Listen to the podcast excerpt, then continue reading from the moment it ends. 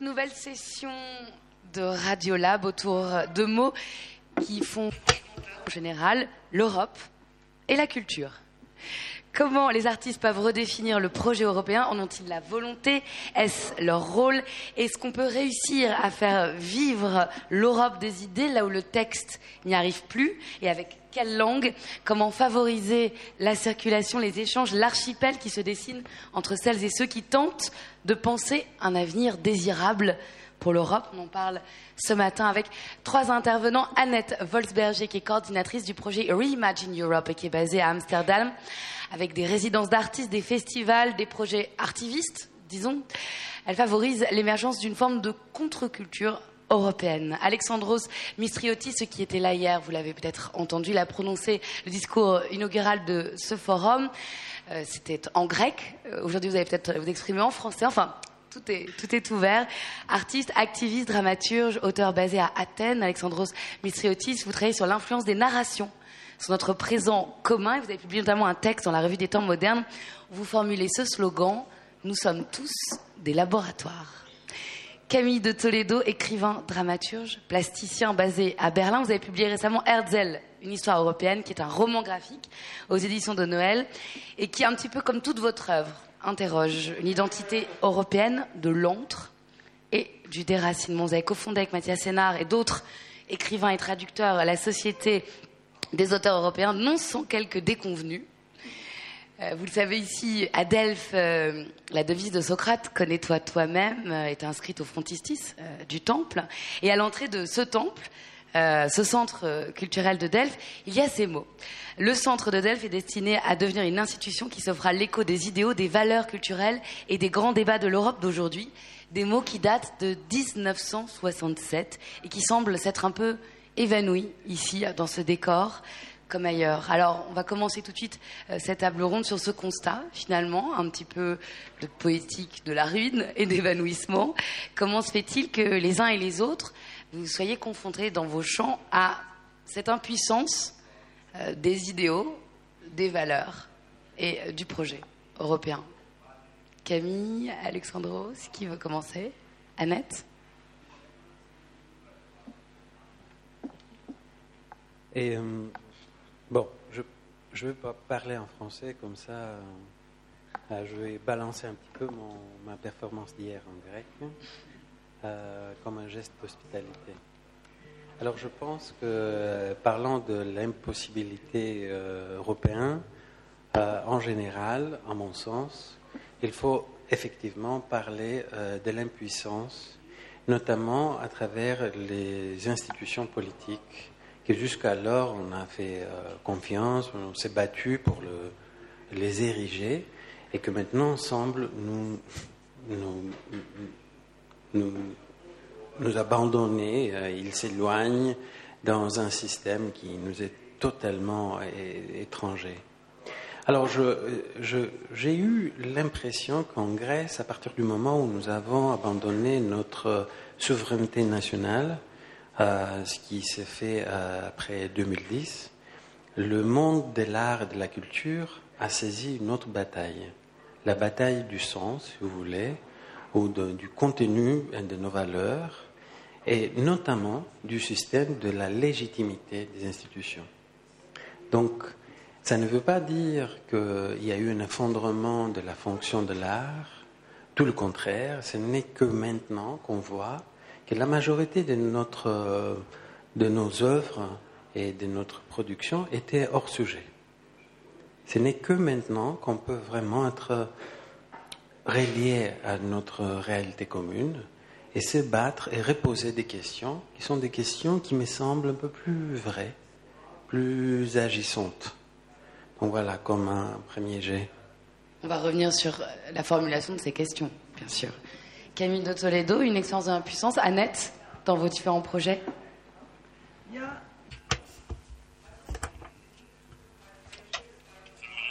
Je vais parler en anglais. Je vais parler en anglais parce que mon français n'est pas très bon. Oh, je ne parle pas aussi bien le français qu'Alexandros. Je crois qu'on a parlé de cette notion de désespoir au début et, et dans des projets comme ceux dans lesquels je m'implique. On voit des points aussi euh, abordés hier par Anastasios. Les organismes doivent être un peu des intermédiaires, des médiateurs, afin que ces idées et ces messages des artistes puissent être diffusés euh, à travers euh, un message précis, à travers les, artistes. Euh, et euh, pour ma part, je dirais qu'il ne faudrait pas être si désespéré. Et il faudrait réfléchir euh, aux différentes euh, groupes, aux différentes communautés, aux différents groupes d'intérêt, de plus petites entités qui peuvent répondre aux, aux défis auxquels nous sommes tous confrontés. Et, mettre en place des petites des communautés qui vont être actives. Oui, vous pouvez donner un exemple. Euh, je parle de projets qui sont très importants, mais de petite envergure. Euh,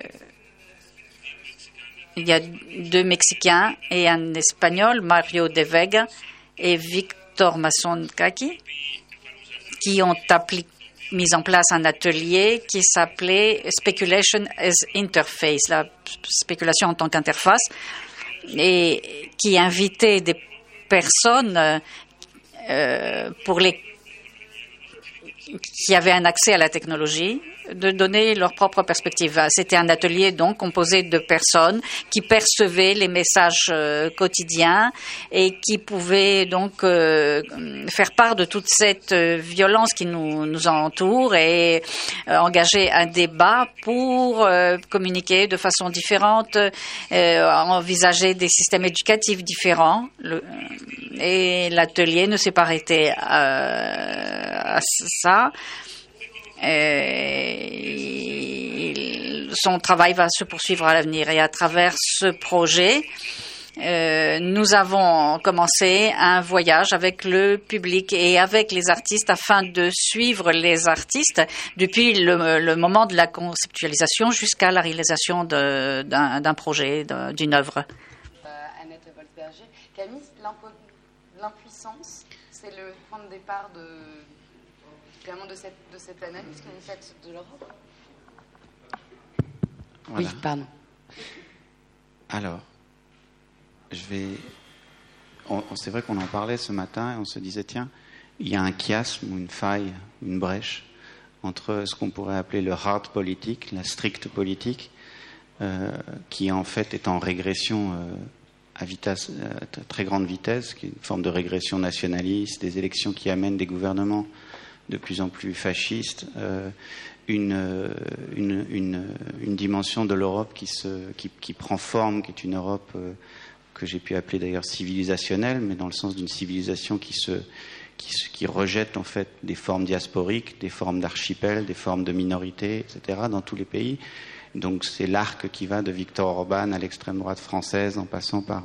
et donc cette vague en fait qui est une sorte de vague noire qui s'empare en fait des institutions, qui s'empare de la, politique, de la politique européenne, de l'espace européen, et euh, de l'autre, en fait, ce que je vois, le monde dans lequel je vis, qui est un monde en fait de sens, d'alcôve, c'est-à-dire d'alcôve, comme j'appelle des alcôves, c'est-à-dire des archipels de, d'imaginaire, d'imaginaire du futur, c'est-à-dire en fait des fictions du futur, des narrations du futur qui viennent du théâtre, qui viennent du monde de l'art, qui viennent euh, du curating, qui viennent euh, euh, de la littérature et qui sont extrêmement charpentés déjà, c'est-à-dire depuis en fait le zapatisme au milieu des années 90. Il y a une nouvelle pensée politique qui émerge, qui est liée à la question de l'anthropocène, qui est liée à des nouvelles formes d'attache à la terre, qui ne sont pas des attaches réactionnaires, qui sont liées en fait à la question des sols, à la question de la nourriture. Euh, et donc, en fait, il y a toute une cosmogonie d'idées dont nous sommes riches, mais qui n'a pas prise sur le monde. Voilà.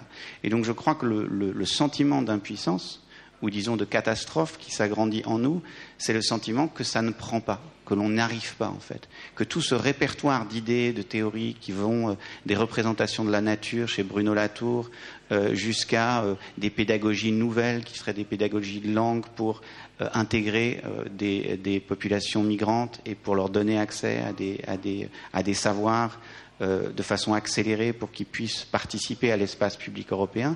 Enfin, la somme euh, des idées jusqu'à l'économie, enfin, on pourrait faire la liste, en fait, la somme de ces, expériences, de ces laboratoires dont les artistes sont riches, dont les écrivains sont riches, dont les mondes de la culture sont riches, ne prend pas. Et, donc, je crois qu'on parle de ce, de ce chiasme-là. Et, moi, la façon que j'ai de, disons, de, m'expliquer un peu aussi notre, notre désarroi, je viens d'une famille qui était très engagé, moi, euh, dans, dans, la construction de l'Europe. Euh, et je me souviens, au début des années 80, euh, il y avait une seule flèche historique lorsque l'on naissait pour aller vite de la Grèce jusqu'à l'océan Atlantique en passant par l'Angleterre et le Nord, c'était l'Europe. C'était un horizon qui était historique, qui était posé comme tel, et en fait qui était et je crois que c'est là où, à mon avis, je me l'explique en disant qu'il y a au fond trois cultures qui s'affrontent, qui sont aussi des cultures mémorielles, et, qui, qui n'arrivent pas à émerger dans le débat public. Il y a cette culture européenne qui est aujourd'hui devenue technocratique, mais qui, dans les années d'après la Seconde Guerre mondiale, était assise sur une expérience historique de la destruction. C'était des gens qui nous disent on s'est fait la guerre euh, pendant un demi-siècle, il va falloir faire autre chose. Ça, ça a apporté un élan, un certain élan, qui est aujourd'hui totalement épuisé. Et puis, au cours des années 70, parce que je le date en France des, histoires autour du négationnisme, il y a quelque chose qui a commencé à émerger, qui est une sorte de, chant ou de liturgie d'extrême droite, et qui a commencé à travailler l'Europe, une définition culturelle de l'Europe. Donc pendant que l'Europe institutionnelle ne produisait pas de discours culturels, les, extrêmes droites européennes ont commencé à se saisir de cette chose en disant mais qu'est-ce que c'est la culture européenne? Et ça, c'est toutes les choses auxquelles on est aveugle mais qui surgissent, par exemple, sur une force armée dans les textes d'Anders Bering Breivik quand il tue les enfants en Norvège.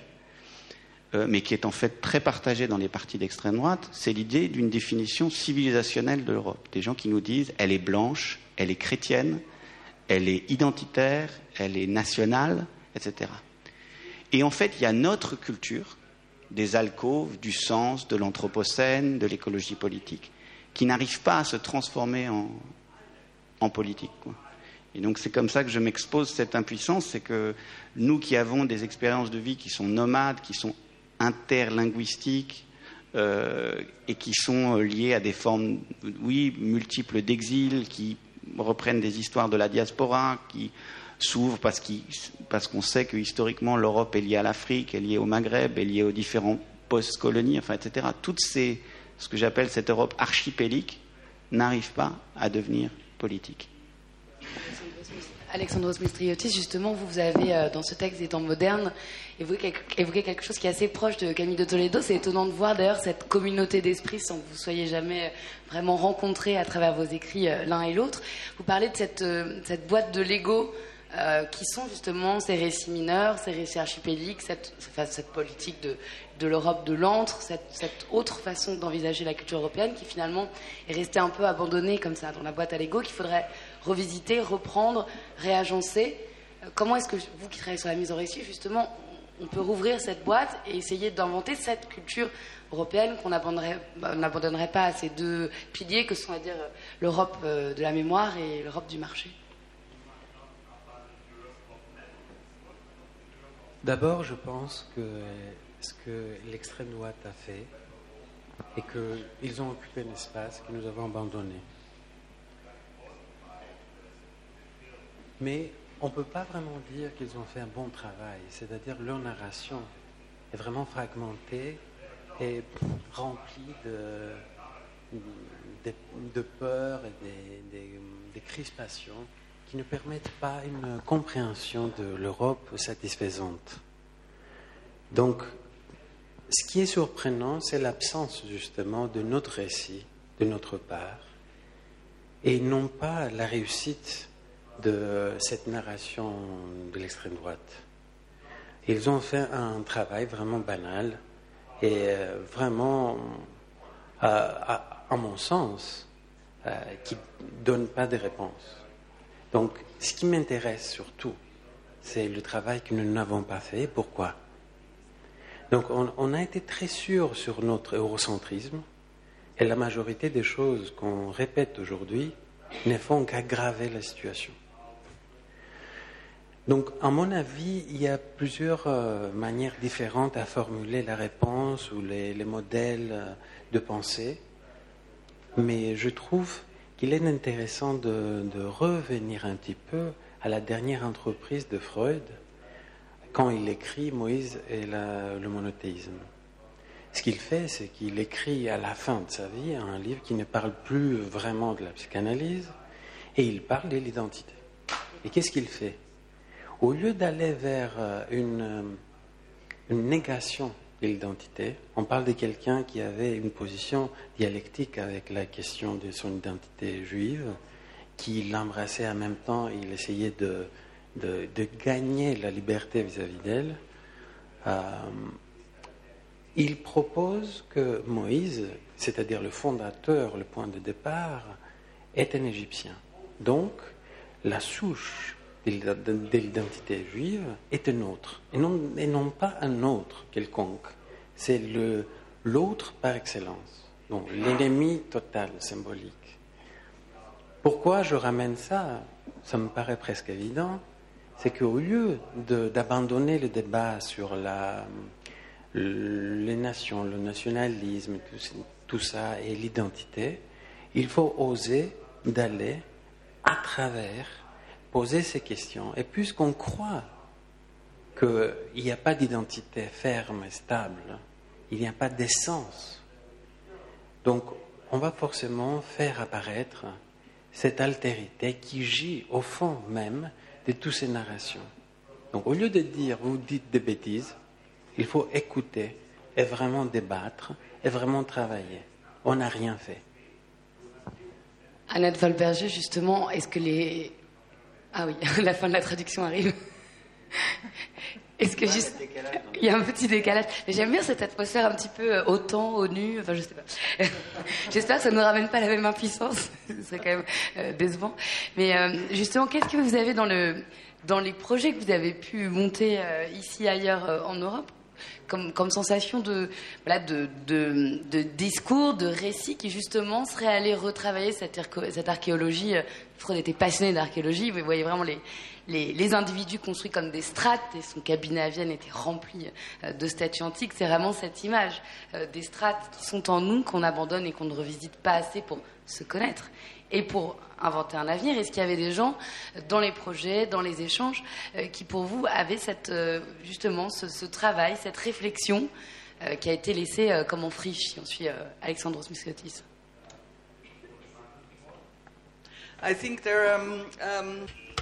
Je considère,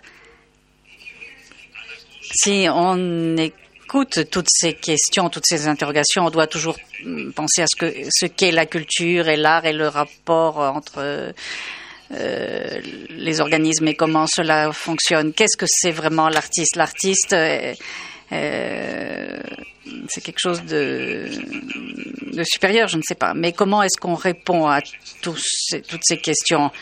On peut se focaliser sur la recherche artistique qui euh, correspond à contester ce que l'on connaît, ce que l'on reçoit comme information.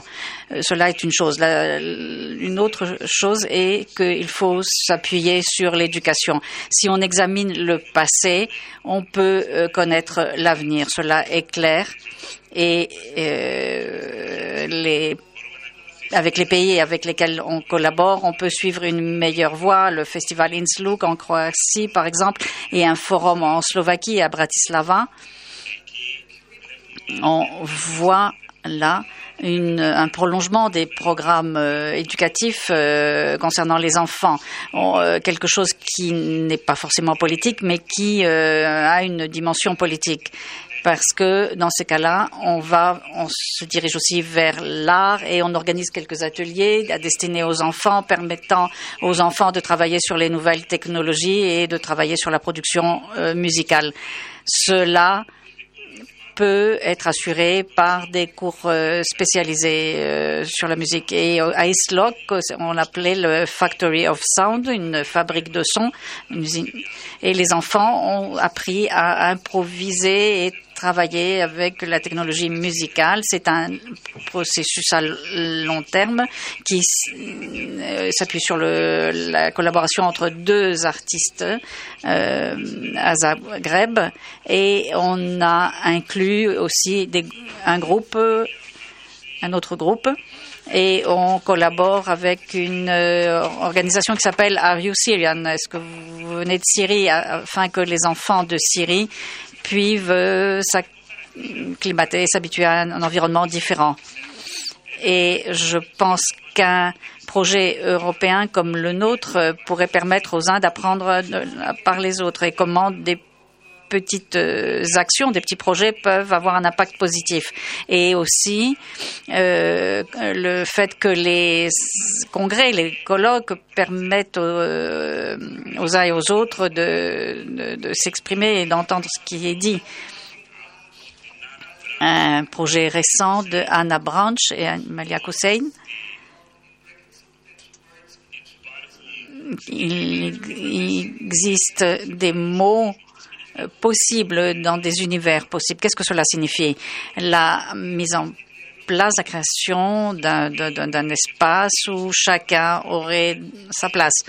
Euh, les langues qui sont utilisées et le transfert d'un sens d'une langue à une autre souvent ne permet pas de rendre le, sens ou le, sentiment.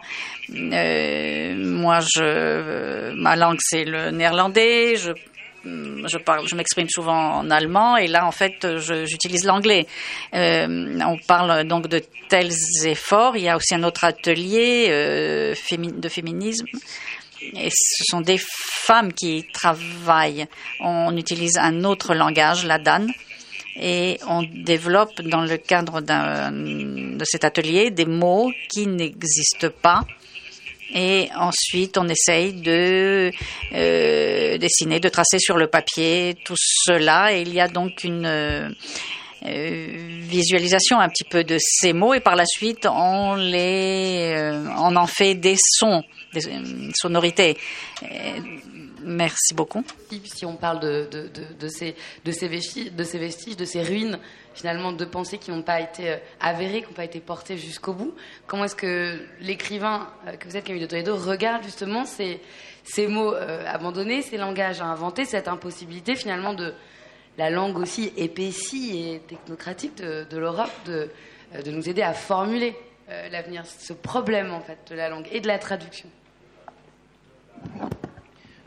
En vous écoutant aussi, je, pensais à trois projets que j'ai pu accompagner par le passé et j'ai même parfois initié, euh, qui sont trois propositions, si vous voulez, que je peux faire, euh, en disant voilà, euh, on a donc un, un, problème avec un espace public européen qui est lié à la fragmentation des langues.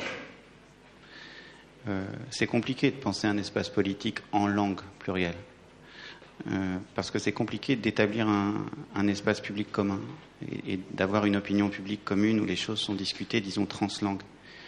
Donc, euh, ça tournait autour de la phrase d'Umberto Eco. J'avais même écrit tout un programme euh, jusqu'à aller jusqu'à 2040 ou 2050. Mais le, la, le jeu spéculatif, c'était de se dire comment est-ce qu'on pense un espace public en langue, et donc dans une langue qui est la traduction. Et qu'est-ce que ça implique comme notion de citoyenneté? Donc qu'est-ce que c'est qu'un citoyen euh, traducteur?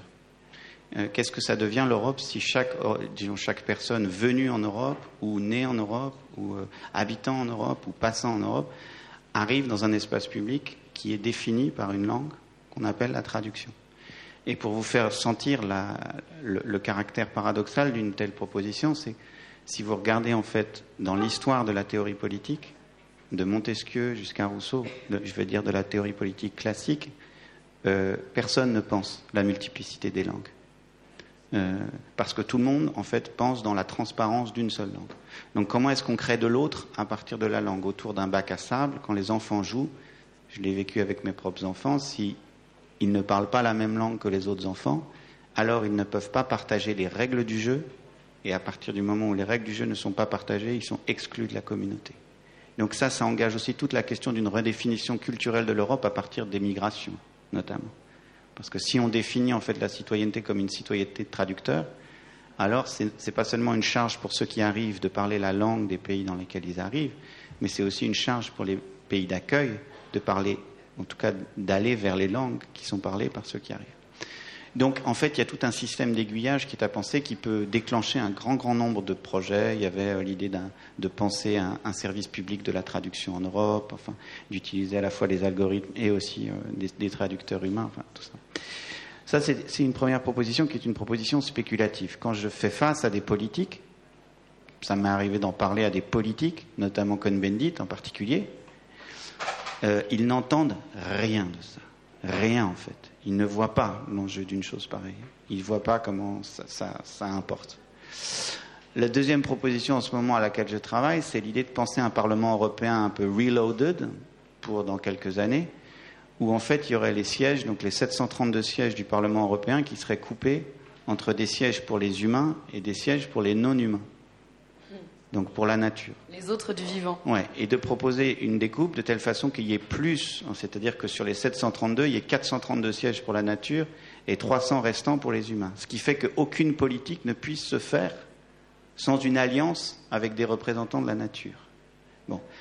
Et euh, donc ça, si vous voulez, en fait, c'est une proposition qui est inspirée des politiques latouriennes, des théories latouriennes sur les représentations de la nature, qui en fait, tout nous y oblige tout nous y oblige à faire ça, cette découpe-là. Parce que si on reste accroché à nos les artistes nous y obligent, la théorie nous y oblige, et l'anthropocène nous y oblige, et la, la, catastrophe écologique, le réchauffement climatique, etc. Donc, une telle, euh, un tel partage, une telle partition, lorsque j'en parle à des politiques, et ça m'est arrivé d'en parler à des politiques, les gens me regardent comme un fou, mais un fou absolu, en disant mais vous êtes complètement malade. Et puis vous quand ils des marmottes à Bruxelles. Et quand ils rentrent dans le jeu de cette spéculation politique, alors tout d'un coup ils disent oui mais alors c'est des humains qui parlent pour la nature. Donc ça reste des intérêts humains. Et donc là, mais là, là ça devient intéressant. Parce que là, je peux après ramener la question de la traduction. En disant ce que nous faisons, c'est que nous ne prenons pas la parole au nom d'eux, c'est que nous traduisons. C'est toute la question de la représentation. Mais comme nous sommes humains, nous ne sortirons pas de toute façon de la question de la représentation. Donc ça, c'était une deuxième proposition. Mais en fait ongoing discussion et qui se heurte à un mur d'impossibilité euh, totale.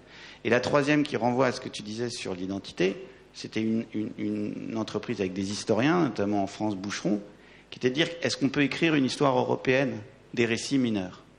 Donc est-ce qu'on peut enseigner dans les écoles, à échéance de 5-6 ans, à tous les enfants qui arrivent en Europe, qui vivent en Europe, une histoire qui leur ressemble? Et quand je dis qu'il leur ressemble, c'est qui ressemble à nos expériences de vie que ce soit des juifs expulsés d'Espagne, des, Grecs qui ont dû partir et qui ont dû aller vivre en Allemagne, des Turcs qui ont dû aller vivre, des Chinois et des Vietnamiens qui ont dû fuir, etc.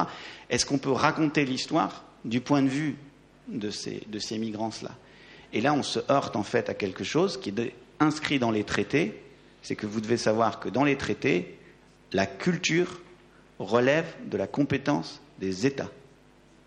Donc il ne peut pas y avoir impulsé au niveau européen des politiques culturelles à part à la marge, Creative Europe, qui est une danseuse, c'est-à-dire où on donne quand même un peu d'argent, beaucoup moins qu'à l'automobile et à l'industrie automobile, mais quand même un peu.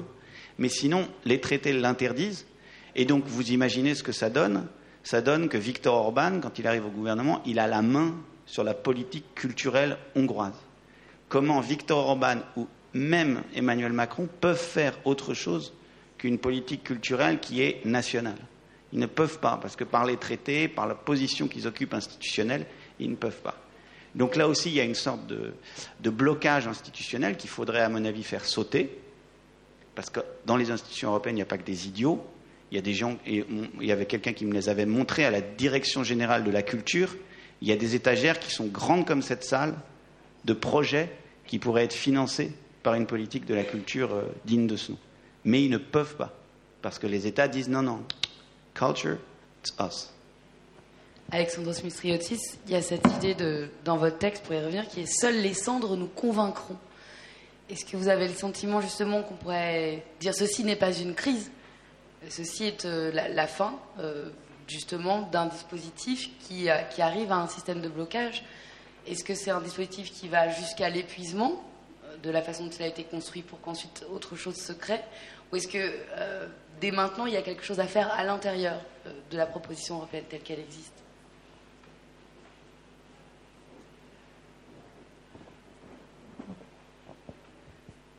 Il y a vraiment un peu trop de questions là. Ah, c'est possible, hein, c'est une euh, spécialité de la eh ben, Non, non, non, c'est pas. Euh, je parle de mes interlocuteurs ah. aussi.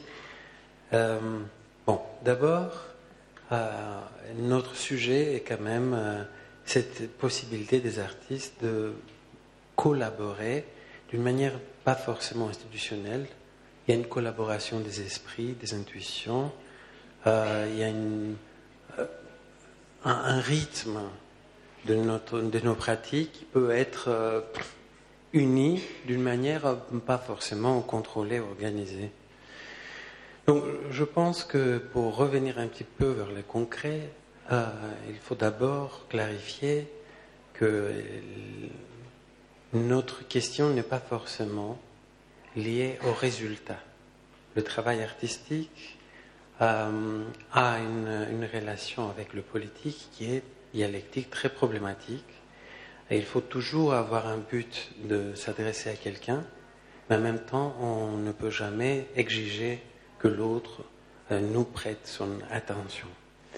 Donc là, cette vulnérabilité, euh, cette fragilité de, la parole au sens large de l'artiste, elle est nécessaire. C'est justement le garant de cette liberté pour laquelle on lutte. Donc, il faut toujours avoir en tête la situation politique, le contexte, etc. Mais en même temps, il faut aussi lâcher, il faut abandonner, il faut être prêt à ne pas être entendu, à disparaître, à être écrasé dans ce processus de l'épuisement de la modernité. Euh, je pense qu'on assiste à ça depuis un bon moment. Dans la discussion qu'on a eue ce matin, il y a eu au moins deux propositions. Euh, je pense qu'à partir du premier, de la Première Guerre mondiale, la métaphysique du progrès s'est écroulée et notre monde est déjà en ruine. Donc, nous, on vit dans ces processus qui va très probablement durer plus que nous. Ça ne veut pas dire que notre contribution n'est pas importante, tout le contraire. Mais il faut avoir en tête que ce processus est très lent vu qu'il faut qu'on participe là-dedans avec notre libre arbitre. Et ça veut dire qu'il faut que ça prenne le temps que ça, ça demande.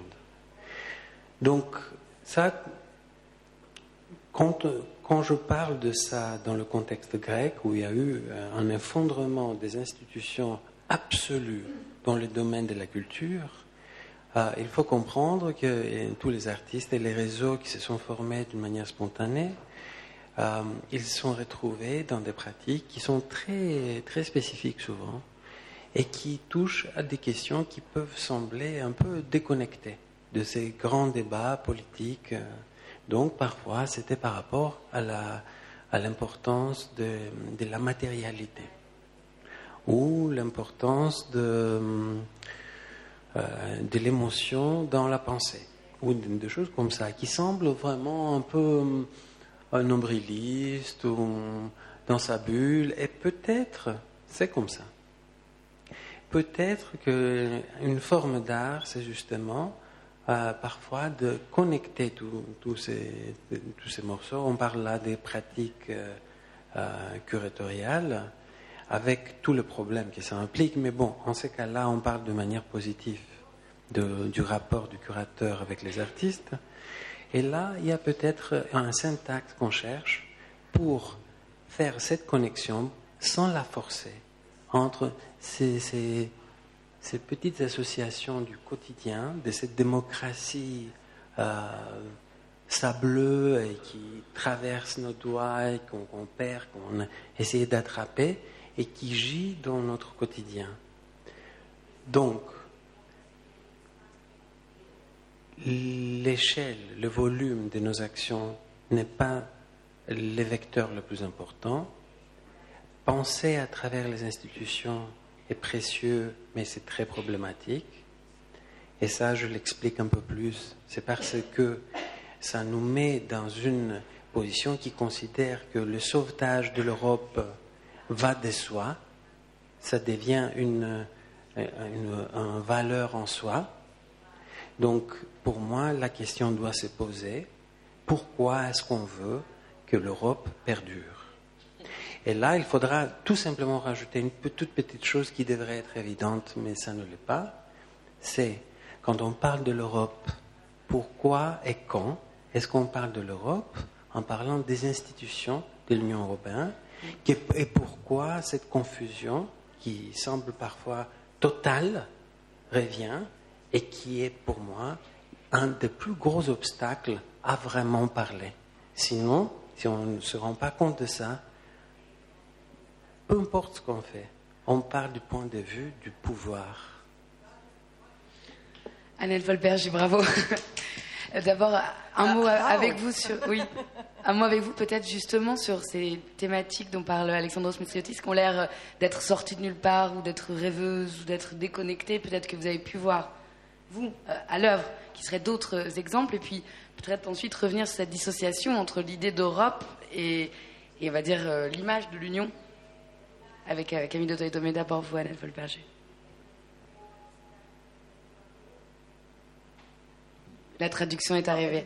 Est-ce que vous auriez d'autres exemples tels que nous donnait Alexandros Mistriotis de ces thématiques qui ont l'air d'être radicales ou déconnectées ou vaporeuses, mais qui sont euh, des explorations euh, qui peut-être peuvent nous aider justement à, à, penser autrement cette Europe? Et ensuite, il y a l'articulation avec les institutions, mais ce sera une autre partie.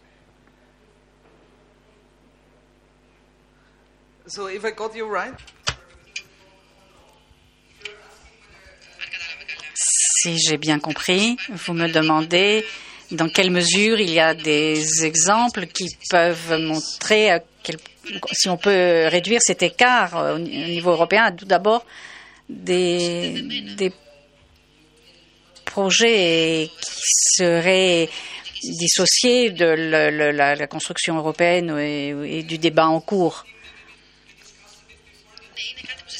Oui, on en a parlé tout à l'heure, euh, très souvent, lorsqu'on examine l'art euh, d'avant-garde, on, ne le qualifierait pas de politique très souvent en raison du, du contexte politique ou des participants. Est-ce qu'il peut revêtir une dimension politique? En ce qui concerne le projet dans lequel euh, je travaille actuellement, depuis dix ans, je collabore avec un, organisme qui se trouve à Amsterdam et avec une commissaire euh, norvégienne, on a lancé un projet qui s'appelait Articology. On, on, avait emprunté ce titre à Timothy Dorden qui avait écrit sur les différents projets qui étaient euh, commandité aux, aux, artistes. Et nous avons donc euh, examiné ce, cette, euh, ce secteur euh, très riche, mais je l'appelle, le qualifierai pas de politique, mais c'est un moyen d'action, de mettre des gens en, en contact, de réaliser des œuvres d'art qui vont euh, euh, s'intéresser à la question de l'environnement, quelque chose qui, ne pourrait pas être qualifié de tourisme obscur, apporter des personnes de l'étranger, voir euh, les, les, les, actes euh, atroces qui sont commis par les Norvégiens dans cette zone frontalière. Et c'était l'un des exemples qui ont euh, conduit à la naissance de plusieurs autres idées à des contacts entre les personnes. Et il y avait toujours cette sensation du nous, nous en tant que groupe d'artistes et nous et les autres, les autres, les invités et l'environnement euh, autour de ce projet. J'y crois beaucoup, je crois beaucoup à cette approche. C'est-à-dire un activisme euh, pas purement politique, mais une approche qui pourrait contribuer au, débat politique euh, indispensable. Et en ce qui concerne aussi la question du temps, oui, peut-être euh, le temps pour que ces changements aient lieu n'est peut-être pas le temps dont on aurait besoin. vous avez parlé, vous, souvent d'explosion des bulles de croyance. Euh, donc en fait de, ces récits, de ces fictions qui accompagnent aussi la façon dont on pense l'Europe aujourd'hui. Et est-ce qu'effectivement euh, c'est une bulle de croyance qui est en train d'exploser, cette idée qu'on on voudrait sauver l'Europe Pourquoi euh, est-ce qu'on ne peut pas questionner ce présupposé-là?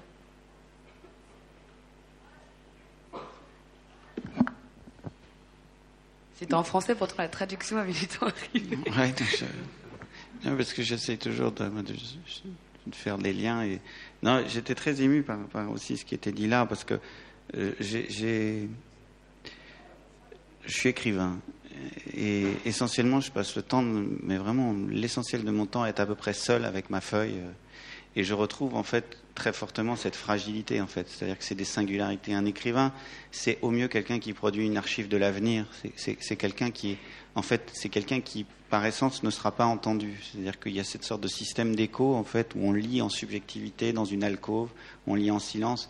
Et ça, ce travail de l'écriture, ou cette solitude, ou cette fragilité dont tu parles, elle sera, d'une certaine façon, elle sera toujours là. Et, les liens qui peuvent exister entre ces solitudes, il me vient juste à l'esprit la, correspondance entre Stéphane Zweig et Romain Roland pendant la Première Guerre mondiale, puisque ça a été évoqué, euh, où ils sont seuls à crier dans le désert parce que ce sont les pacifistes et que l'un et l'autre sont plus ou moins traités de traîtres avec Stéphane Zweig qui ne sait pas quelle est sa position. En fait, quand je dis c'est une archive de l'avenir, c'est une archive à laquelle on se réfère une fois que l'on s'est entretué, parce que le, politique, le pouvoir, a suivi son chemin.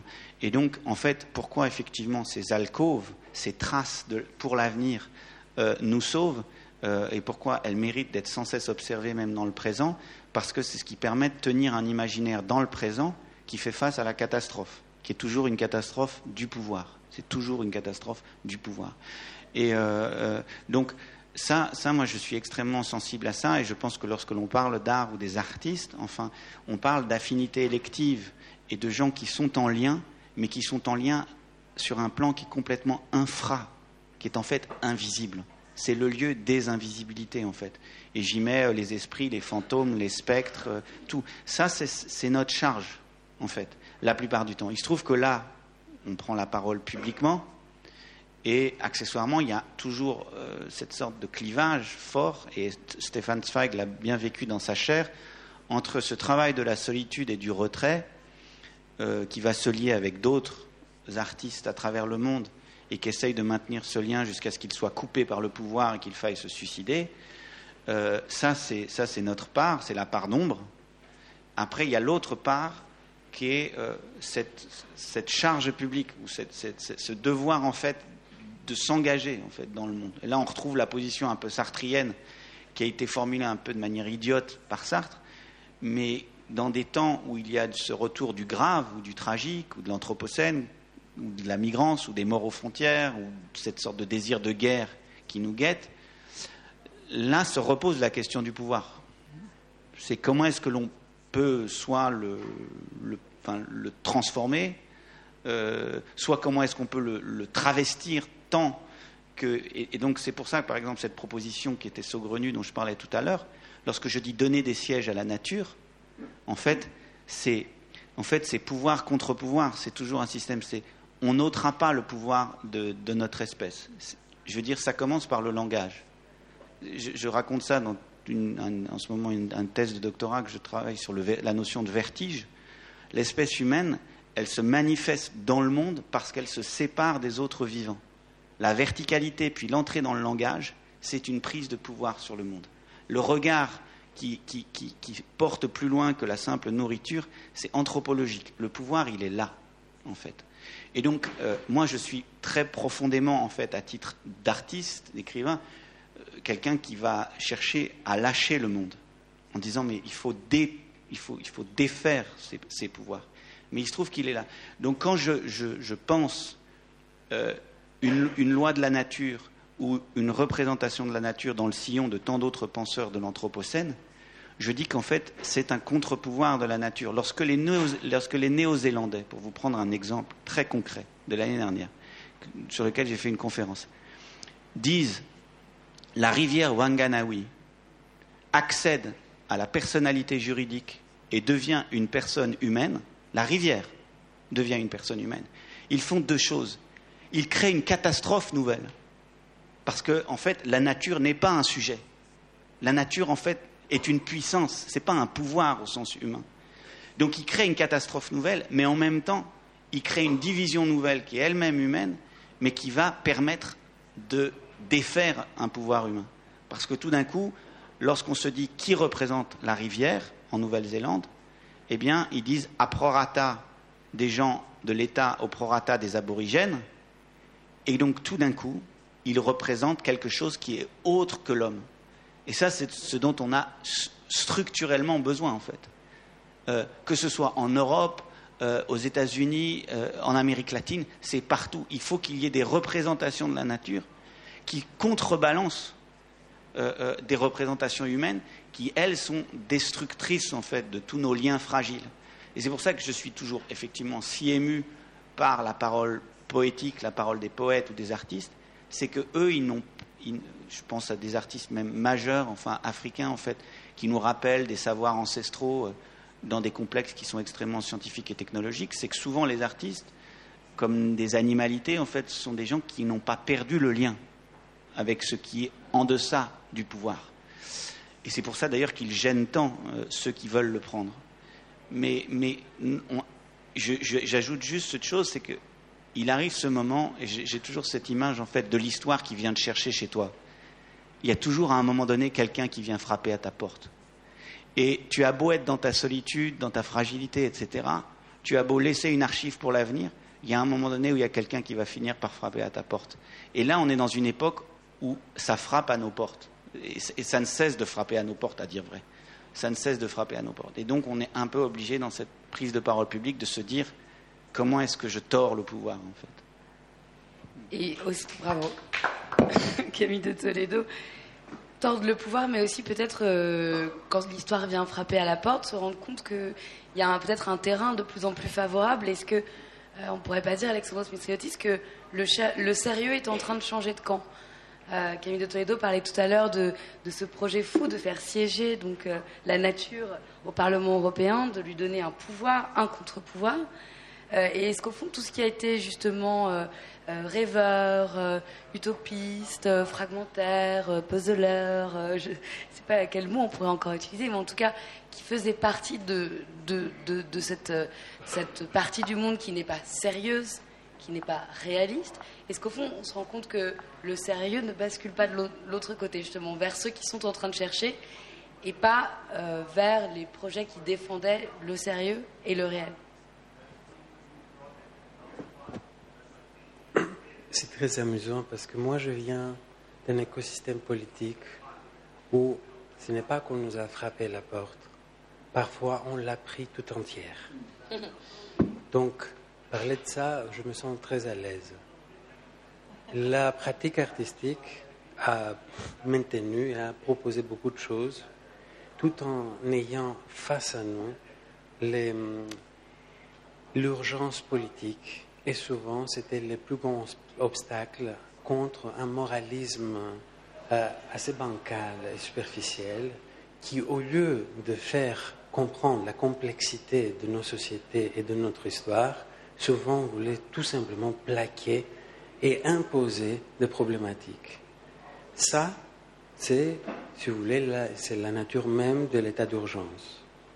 Donc ce que nous avons appris, c'est que si notre discussion est menée dans l'état d'urgence, on suit C'est une pensée classique. De toute façon, Carl Schmitt, on, est sous le contrôle de l'autre. Donc, pour nous, c'était très important de trouver une manière de ne pas tomber dans les dilemmes de l'état d'urgence.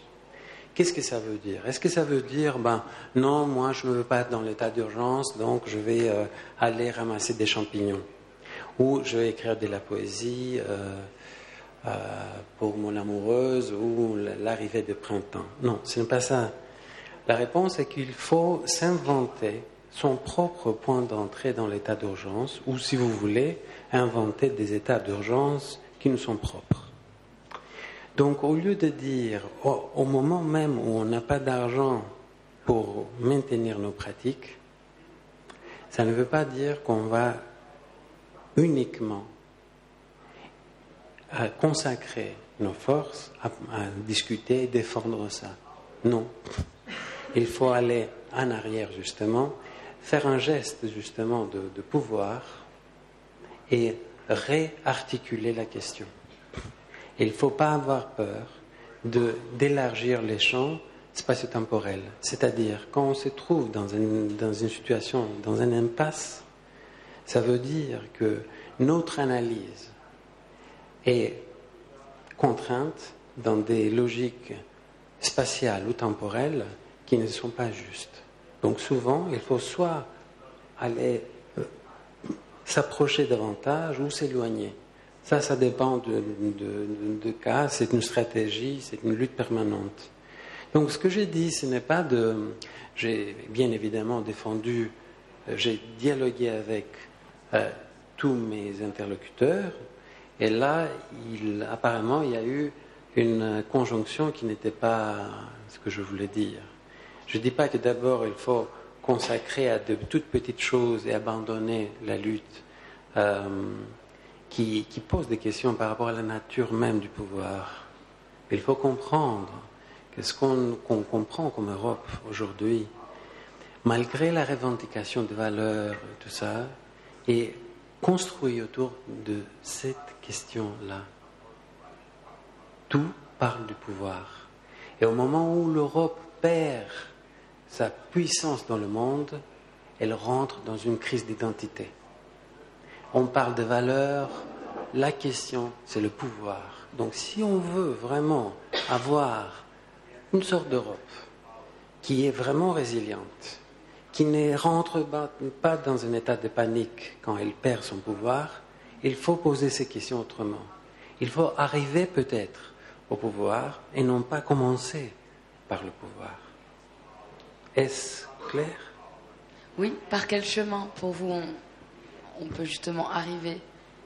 Mais dès qu'on parle de la légitimité du pouvoir, de manière honnête, du sens du pouvoir, dès qu'on trouve d'abord une autre définition du pouvoir, de ne pas être dans, un, dans une dialectique pour ou contre, parce que c'est ça le problème.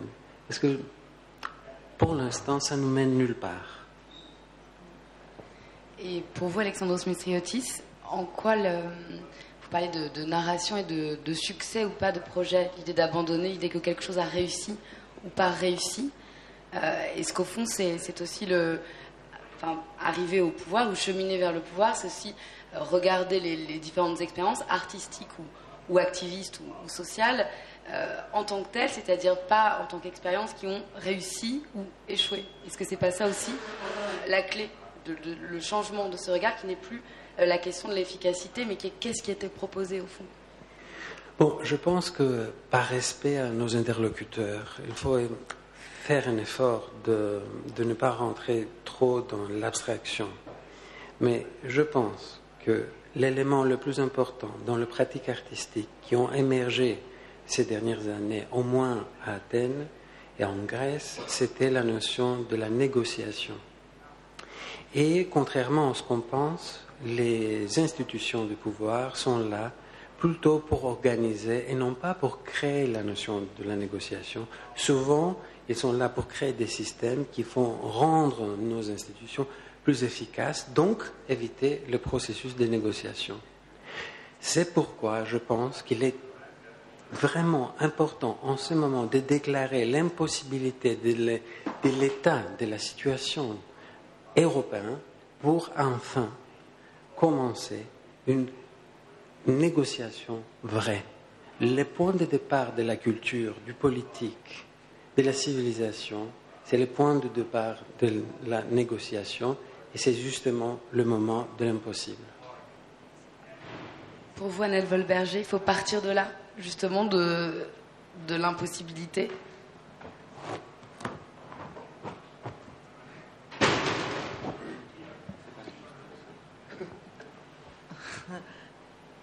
Euh, oui, euh, vulnérabilité, oui, j'aimerais euh, entendre davantage à propos de cette négociation. Est-ce que vous pouvez nous expliquer? Je viens d'un environnement plutôt germanique. La notion de la négociation est tout à fait importante parce que l'efficacité des hiérarchies, hein, où on pose, il n'y a pas besoin même, il n'y a même pas besoin de poser la question de valeur, si je suis mieux que toi. Bon, il y a cette hiérarchie qui facilite la collaboration. Or, là, euh, nous avons besoin aussi d'examiner d'autres systèmes qui ne traitent pas seulement le pouvoir, mais aussi la responsabilité. Donc, quand tu as un système centralisé, tu peux avoir un guide suprême du peuple, et là, il y a un manque de responsabilité qui, est offert à toute la population et à toutes les machines.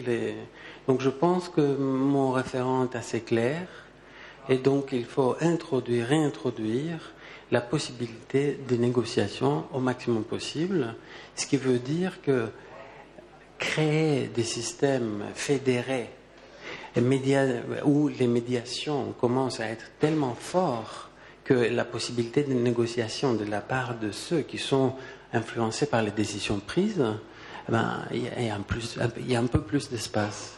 Est-ce que j'ai répondu? Et pour Vanel Volberger, comment est-ce que ça, doit se construire justement? Est-ce que c'est ce chemin de la négociation qu'il faut, euh, qu'il faut emprunter pour donner plus de pouvoir en fait, aux artistes, qui ne soient pas euh, dans cette position euh, en fait, où ils subissent l'ascendant? Des institutions Well, I generally think that artists. Je dirais que les, artistes ne, ne, peuvent jamais avoir assez d'espace. Mais en parlant de, du Parlement des choses, oui, il y a, il y a une, une réduction, un rétrécissement d'espace euh, par les politiques. Et je crois que cela permet d'engager un dialogue qui est important. Ce que l'on doit faire, c'est euh, avoir euh, comme avoir plusieurs branches, plusieurs ramifications et étudier les, les structures qui existent et à travers nos autres ramifications, voir au niveau réel, au niveau imaginaire, euh, ce qui se passe et examiner ce que l'on fait avec nos institutions, nos organisations, euh, ce que l'on fait nous-mêmes. Parce que très souvent, on dit qu'on est ouvert, mais en fait, on fonctionne euh, à partir d'une certaine structure où il y a une hiérarchie. Donc il faut écouter et parler. C'est ce qu'on fait ici. Et il faut réfléchir de nouveau, repenser ces structures de façon expérimentale et avant-garde peut-être. Et je crois que récemment, euh, il y a eu une, expérience. Euh, on a invité des personnes qui ont été enfermées dans une, pièce euh, et on a examiné un peu comment ils réagissaient lorsqu'ils étaient coupés de, de, de l'extérieur. Et donc, euh, repenser la, la notion d'espace et les, les actistes doivent avoir des, des espaces verbaux et non verbaux bah, en vous écoutant, je repensais à dans Les potentiels du temps, un livre que j'ai coécrit avec deux artistes et curateurs. On parlait du théâtre des négociations de Bruno Latour, qui est une expérimentation artistique euh, à l'échelle 1 d'une négociation autour de la COP 21, enfin d'une préfiguration de la COP 21, pour faire négocier, euh, pour amener à la table des négociations les glaciers, euh, la couche d'ozone, etc il y a énormément en fait euh, d'initiatives dans le monde de l'art contemporain euh, qui participent de cet âge des négociations où l'on réapprend à négocier au-delà de l'entité humaine. Je crois qu'on arrive à un autre moment pour moi, qui est celui de l'écriture de la loi. C'est-à-dire que je pense qu'il est extrêmement important que l'on se remette, et là c'est le juriste en moi qui parle, et c'est aussi ce que je fais dans ce, cette pièce de théâtre où j'imagine l'émancipation de la nature, c'est que l'on réapprenne collectivement à écrire la loi. C'est-à-dire le moment, en fait, où par la négociation, nous arrive à fixer une règle du jeu nouvelle et, j'insiste, coercitive. Et coercitive, c'est pas rien parce que nous avons vécu en fait dans la théorie politique depuis maintenant une soixantaine d'années dans une certaine idée de l'émancipation. Ce que l'on voulait, c'était des droits et de l'émancipation.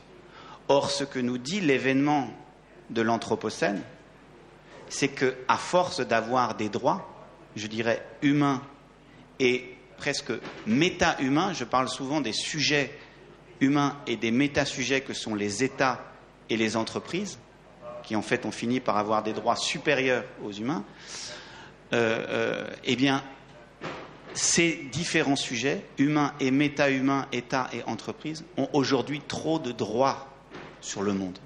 Nous avons trop de droits. Nous avons trop de droits pour trifouiller, transformer, saccager, exploiter, user, détruire le monde.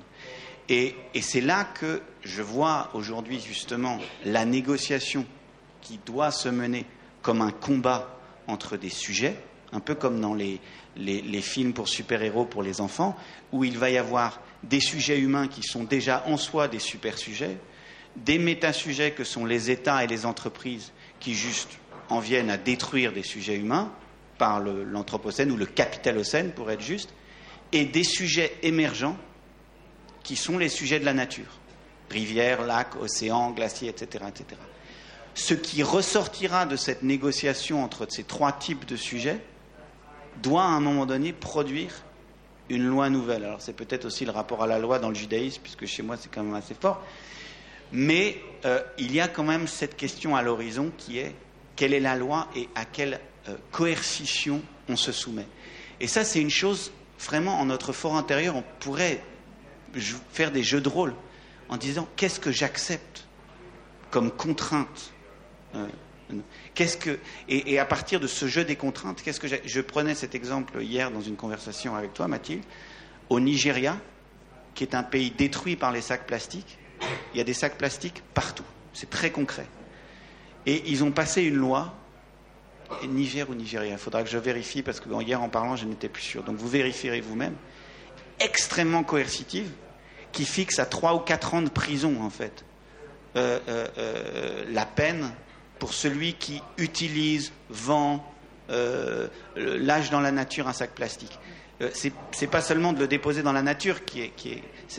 Et donc, en fait, c'est cette sorte de, coercition à laquelle il va falloir faire face et à laquelle l'Anthropocène nous oblige d'une certaine façon. Et pour vous, Camille de Toledo, c'est pour toi, du coup, maintenant, puisque on sait qu'on a parlé trois heures pour préparer cette, cette rencontre hier, est-ce que justement le, cet esprit des lois, euh, peut-être euh, qui s'écrit euh, au début du XXIe siècle comme, comme il s'est écrit à la fin du XVIIe et, au courant du XVIIIe siècle en Europe, est-ce que cet esprit des lois, il s'écrit justement davantage dans les représentations artistiques aujourd'hui et que, c'est presque là qu'il faut commencer à, formuler ces traités, finalement, euh, plutôt que par, euh, la bande euh, politique, par, l'activisme politique traditionnel. Bah, j'ai participé à une expérience à l'échelle 1 d'une écriture de la loi qui s'appelait la constituante migrante, qui s'est transformée en un, vaste pugilat à ciel ouvert, une guerre ouverte. Enfin, donc, Kantuta Kiros ouais, à, à, Beaubourg. Ouais. Et, et, et, donc, donc, en fait, je veux dire, on n'est pas rendu à cette écriture de la loi, mais en fait, on peut l'éprouver de façon expérimentale dans les mondes de l'art on peut. L'écrivain est encore à, un autre endroit, parce que l'écrivain, c'est cette négociation avec la loi. Kafka, il faudrait parler longtemps de Kafka et son rapport à la loi. Qui est retraduit, on va peut-être le redécouvrir. Mais, chez un écrivain, en fait, il y, a une sorte de combat qui est trop solitaire. Euh, l'espace de l'art contemporain est plus à même de proposer, en fait, des, formes de négociation conduisant à l'écriture d'une loi nouvelle. euh, parce que justement il y a cette dimension du collectif, il y a cette dimension des langues, il y a cette dimension des différentes espèces de sujets, etc. Et donc oui, cette écriture de la loi, elle peut s'éprouver ou s'expérimenter dans les mondes de l'art, mais je trouve qu'il y a une certaine forme d'impatience à la voir en fait euh, s'accomplir cette écriture de la loi à l'échelle du politique. Et c'est là où on retombe sur le début de notre conversation. C'est quand est-ce qu'on se met en fait à l'écrire cette foutue loi du temps, enfin que je pourrais dire loi de l'avenir, mais en fait qui est la loi que l'on doit écrire euh, dès aujourd'hui. Et, je trouve que ça, cette écriture de la loi pose quelque chose qui est euh, évidemment extrêmement radical parce que c'est pour nous qui venons des mondes de l'art, ça n'est plus euh, ça n'est plus en fait la révolte ou l'insurrection qui sont radicales.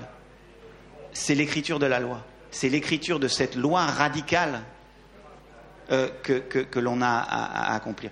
évidemment, il faut vous mesurer les choses auxquelles on se heurte parce que le capitalisme, c'est quelque chose qui en fait a tourné les lois. Je parlais en venant vous voir en disant, par exemple, le plus énorme chose pour moi de réécriture de la loi, c'est la loi comptable.